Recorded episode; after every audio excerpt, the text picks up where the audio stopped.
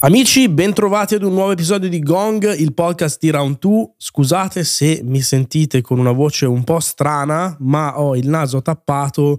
sono stato un po' febbricitante in questi giorni, ho ancora un po' di tosse, mal di gola, non sono certo al 100% e registrerò tra l'altro da solo perché Francesco in questo momento eh, è impegnato con i preparativi di un evento che eh, seguiremo oggi e domani nel pomeriggio eh, in un loft milanese fighissimo per il lancio di Dragonflight, l'espansione di World of Warcraft. Quindi puntata un po' così, puntata col malanno di stagione, ma eh, non volevamo perdere un ulteriore episodio anche perché settimana scorsa colpevolmente abbiamo un po' trascurato Gong per impegni e situazioni logistiche varie ed eventuali e quindi eccoci qui pronti effettivamente a partire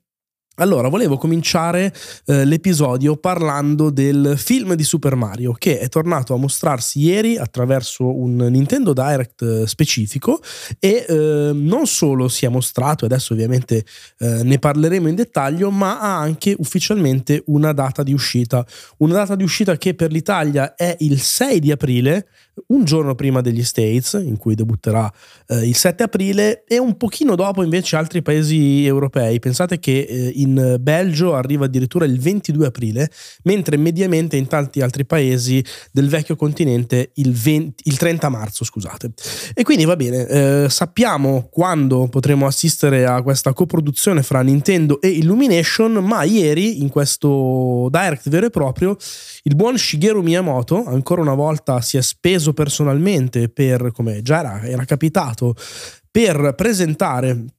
questo film animato dedicato alla, alla, mascotte popolarissima della Grande N, prima di mostrare il trailer, tra l'altro in duplice versione, sia in lingua originale che nelle versioni poi localizzate, ehm, ha voluto intervenire sia sul, sul film stesso che con una breve chiacchiera registrata con alcuni dei nuovi protagonisti del cast, ovvero Anya Taylor-Joy, che è la doppiatrice di Peach. Anya Taylor-Joy credo che la conosciate tutti, cito La regina degli scacchi di Netflix oppure il mio adorato The Witch, per giusto nominare due prodotti in cui è stata assolutamente eh, protagonista. Qui ripeto, eh, darà la voce alla principessa Peach e Seth Rogen, che eh, grande attore comico americano, che eh, invece doppierà Donkey Kong. Tra l'altro eh, l'inserto con Seth Rogen da casa sua è stato molto divertente perché eh, appunto l'attore di, che impersonerà, almeno che darà la voce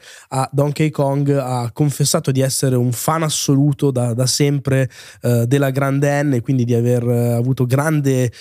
interesse e volontà di partecipare al progetto, addirittura si si è mostrato con il suo cagnolino che eh, si chiama Zelda, tanto per dire quanto appunto sia un appassionato di videogiochi e in particolare di questi universi creati dalla fantasia di Shigeru Miyamoto. Allora, eh, il trailer secondo me in sé per sé ha continuato a confermare le eh, positivissime note che già avevamo avuto modo di, di vedere con il, il, teaser, perché alla fine sì, era un trailer, ma era forse più un teaser di debutto. Visivamente il film secondo me è davvero meraviglioso, con una computer grafica di livello altissimo, un utilizzo dei colori davvero secondo me perfetto nel dare un'anima e una connotazione estremamente spettacolare agli universi creati appunto eh, da Miyamoto in Company e a un regno dei funghi che da un lato è assolutamente familiare ma dall'altro è piacevolmente fresco, nuovo, sorprendente con questo mix secondo me eh, davvero irresistibile tra fantasia e realismo che, non so, mi, mi, danno una voglia di vederlo a schermo, ma soprattutto di poter giocare un gioco ambientato lì dentro che eh, è davvero senza pari. Tra l'altro si è saputo qualcosina anche eh, di più per quanto riguarda la trama, che eh, per esempio eh, vedrà Mario e Luigi come effettivamente degli idraulici, cioè nel film si vede anche, nel trailer si vede una piccola gag in cui hanno gli attrezzi del mestiere e c'è Mario che addirittura squadra un rubinetto con una perdita in maniera così molto, molto attenta e molto, molto analitica. Questa cosa dell'idraulico eh, è un tema che ehm, col tempo si era un po' perso e che invece qui hanno voluto recuperare. Eh, il trailer si apre tra l'altro con uno scontro con eh, Donkey Kong che ricorda un po' Smash Bros. con Mario che le prende sonoramente, proprio schiaffoni totali eh, dal buon DK. Modello di Donkey Kong, questo lo ha confessato anche Miyamoto, che per la prima volta da quando hanno portato in, in 3D lo scimmione, protagonista di Jumpman, che tra l'altro è proprio il primo gioco sviluppato da Miyamoto, lo ha ribadito anche durante appunto il, il direct, il buon Shigeru, è stato un po' cambiato, è stato aggiustato il modello poligonale di Donkey Kong per renderlo, diceva uh, Miyamoto, un pochino più comico, un pochino più così umoristico anche nei tratti. Devo dire che ci sta questa cosa. A me piace che uh, nel film di Super Mario comunque nessuno sia davvero identico a come è sempre stato. Forse quello che più si avvicina a oggi è Todd, che avendo delle fattezze anche piuttosto semplici, eh, poteva essere magari un po' meno stravolto. Mario, lo abbiamo già detto, ha un'espressione sicuramente un po' diversa, delle fattezze così leggermente differenti. Donkey Kong è cambiato un pochino, anche Peach eh, è assolutamente diversa. Peach da un po' da, da come dire, mi ha, mi ha, fatto un effetto un po' strano, nel senso che se la Peach originale eh, è comunque un personaggio che secondo me eh, punta un pochino sulla bellezza, con questo nasino a punta, eccetera, eccetera, questa ha degli occhioni, un'espressione un, un, un, po' strana, un po' quasi, non so, da, mi verrebbe da dire da, da, da elfo, un po' bizzarra, mi ci devo abituare, ma eh, è estremamente coerente con il resto del cast. Uh, Un'altra cosa, secondo me, assolutamente degna di nota del trailer, oltre appunto alla già citata realizzazione tecnica, tra l'altro con un tema di Super Mario riarrangiato in maniera pomposissima e super epica che ho trovato davvero clamoroso. Il fatto che eh, si citi per esempio esplicitamente Mario Kart, cioè nel finale ci sono dei passaggi, c'è un passaggio in cui si vede eh, Mario con tutto il resto del cast a bordo dei veicoli incredibili che sfrecciano sulla Rainbow Road e sarà nella sua semplicità qualcosa di così magari non particolarmente creativo, ma non me lo aspettavo all'interno del film di Super Mario e devo dire che mi ha discretamente gasato questa chiusura con una, una sgommata di Mario che salta sul classico effetto sonoro che da anni ci, ci, accompagna. Devo dire molto molto molto carino. Ho avuto delle, delle sensazioni estremamente positive, cioè le gag sembrano ovviamente gag da film per uh, bambini un po', un po', random, un po', un po' generico, ci sta perché alla fine comunque quello vuole essere chiaramente una produzione non rivolta al target dei giocatori ultra hardcore, eccetera, ma credo sia quanto più universale possa esistere, però devo ammettere che la cura, la passione e l'attenzione che sembra essere così connaturata al progetto me lo fanno ritenere davvero molto interessante, quindi non vedo l'ora di saperne di più. Eh, vediamo effettivamente che cosa succederà. Sicuramente credo che prima del, del, lancio, ripeto, previsto per il 6 aprile in Italia, avremo modo di, di, di avere ulteriori dettagli, però per ora, secondo me, si sono confermate alla grande le ottime impressioni che già avevamo avuto in passato. Nella seconda parte di Gong andiamo in maniera un po' autoreferenziale, però devo dire che ci sta onestamente, anche perché siamo stati citati uh, pure da IGN US e non citati da qualcun altro, meglio citati, poi tirati giù, vabbè, storiacce, eh, per parlare di quanto è successo lo scorso weekend alla Milan Games Week, dove Francesco ed io abbiamo avuto modo di eh, gestire le attività eh, del palco principale e dell'Hollywood Stage legate alla presenza di ospiti internazionali denominati Heroes of Gaming, ovvero eh, Andrea Pessino, il fondatore di Ready at Dawn, gli sviluppatori di The Order 1886, di Austin Wintory, compositore di un sacco di colonne sonore da uh, Abzu a Journey, tanto per citarne alcune, Journey vabbè il suo capolavoro ovviamente, per arrivare a Troy Baker, interprete famosissimo nella, nella scena appunto del, del, gaming, voce e eh, anche poi in realtà attore che presta tutta la sua, la sua espressività facciale e corporea attraverso il performance capture che ha interpretato una serie sconfinata di personaggi, ma che è in particolare ovviamente noto per eh, Joel di The Last of Us. Voglio parlare soprattutto in realtà dell'intervista che abbiamo fatto a Troy Baker, concedendomi però anche un piccolo aneddoto su Andrea Pessino perché sono uscite delle, delle, delle, dichiarazioni, delle cose in generale interessanti da lì. La prima eh, riguarda appunto Troy Baker, è stata un'intervista particolarmente secondo me a tratti anche toccante, nel senso che devo ammettere che non mi aspettavo che un personaggio anche così estremamente noto accettasse di mettersi così a nudo, cioè c'è stato un momento in cui lui ha parlato del figlio in cui ho visto fisicamente Baker eh, con gli occhi lucidi, era a un metro da me e si vedeva che davvero era molto molto coinvolto da questa cosa. Se sentite del rumore di fondo, scusate, ci sono i gatti che stanno giocando con una pallina e vabbè, va così. Oggi puntata magmatica, come direbbe Fossetti. Ehm, dicevo, allora, due spunti che voglio recuperare dalla sua intervista, che peraltro trovate online se volete anche eh, sull'account YouTube di Milan Games Week. Allora, la, il primo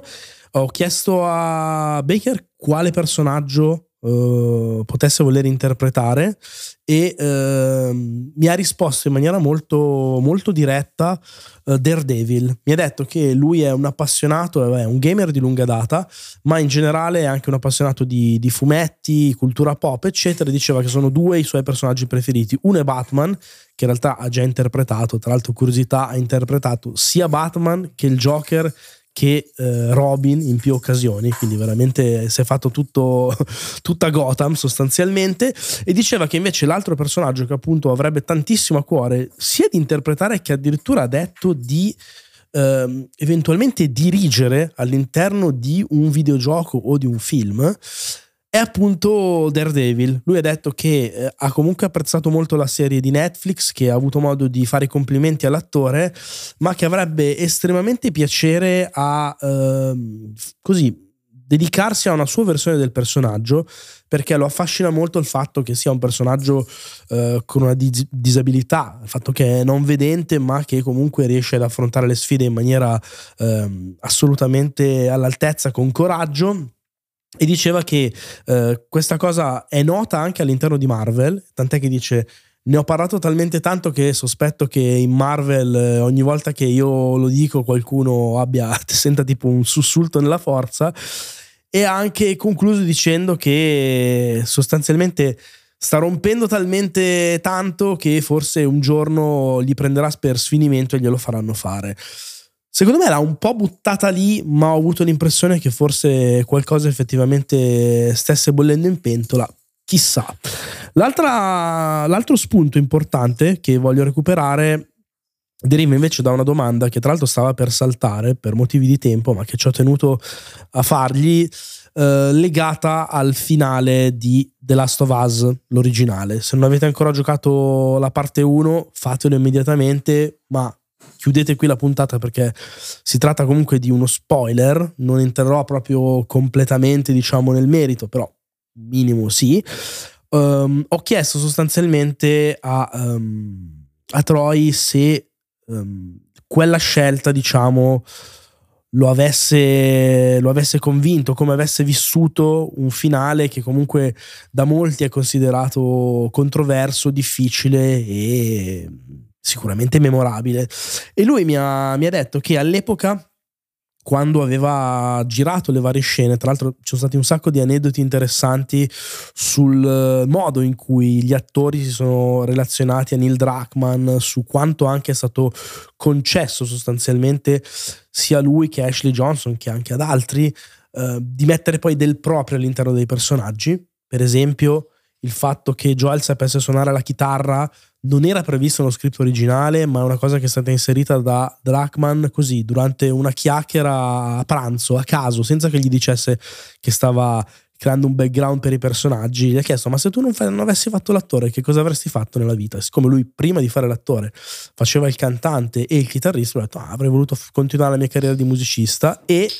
Ashley Johnson aveva fatto la stessa domanda e lei aveva risposto subito l'astronauta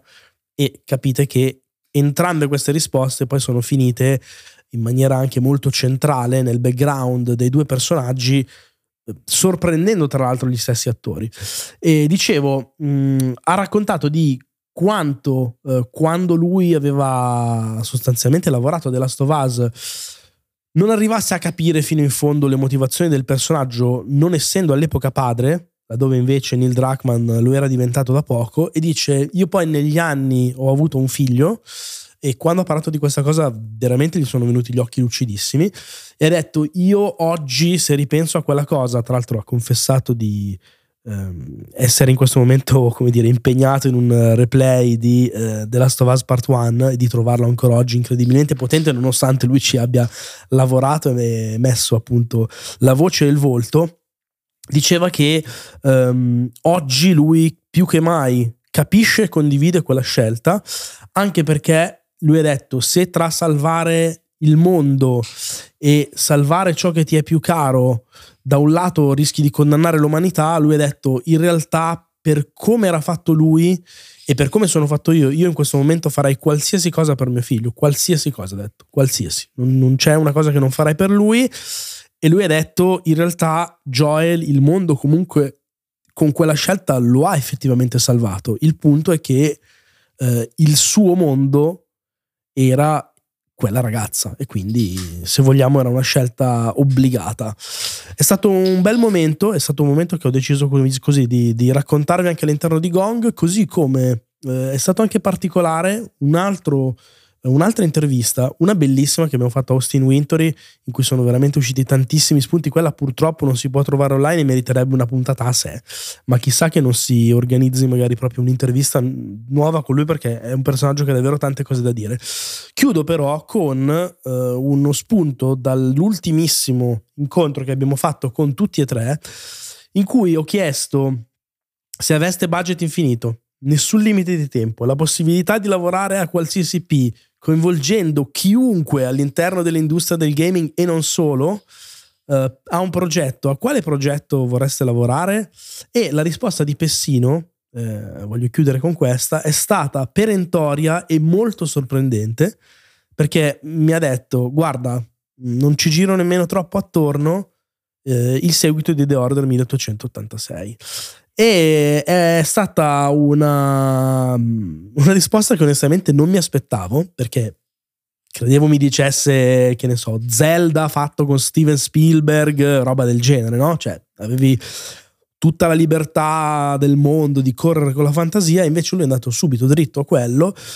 tra l'altro, anche nell'intervista con lui ha raccontato in maniera molto, molto onesta e anche molto autocritica alcuni degli errori che sono stati fatti durante eh, lo sviluppo del gioco. E però questa risposta mi ha fatto proprio capire quanto al buon Pessino sia rimasto un po' lì quello che è successo con The Order e quanto probabilmente avesse dei piani originali per trasformare l'avventura di Sir Galad e Soci in qualcosa di davvero, come posso dire, coinvolgente e più a fuoco di quello che è stato il prodotto che in realtà poi ci siamo trovati eh, sulle console. E purtroppo però è andata così, si trova tra l'altro la situazione in un limbo molto delicato in quanto Ready at Dawn è stata acquisita un paio d'anni fa da Facebook Meta e quindi eh, ora lavora a, alla VR, l'IP invece è saldamente nelle mani di Sony che di certo non vorrà tirarla fuori anche perché è molto legata allo studio, tra l'altro non è nemmeno all'interno della uh, collezione dei giochi del, del, Plus Extra, quindi secondo me è semplicemente un capitolo che poteva essere, non è e non sarà mai più, che è rimasto lì, però mi ha fatto un po' specie sentire un creativo, tra l'altro molto onesto, brillante, davvero un personaggio fantastico come Pessino, rispondere così di getto e andare su quel gioco che chiaramente rappresenta per lui un grande rimpianto. Grazie per aver ascoltato anche la puntata di oggi. Scusate per uh, la voce un po' così. Ho cercato di fare del mio meglio. Adesso andrò a tossire per circa 5 minuti di fila. Vi ricordo che se vi va potete abbonarvi qui per supportare il progetto, potete ascoltarci chiaramente ogni mattina dalle 10 alle 12 in live su Twitch o recuperare anche tutto in past broadcast su YouTube. Grazie e a domani, ciao.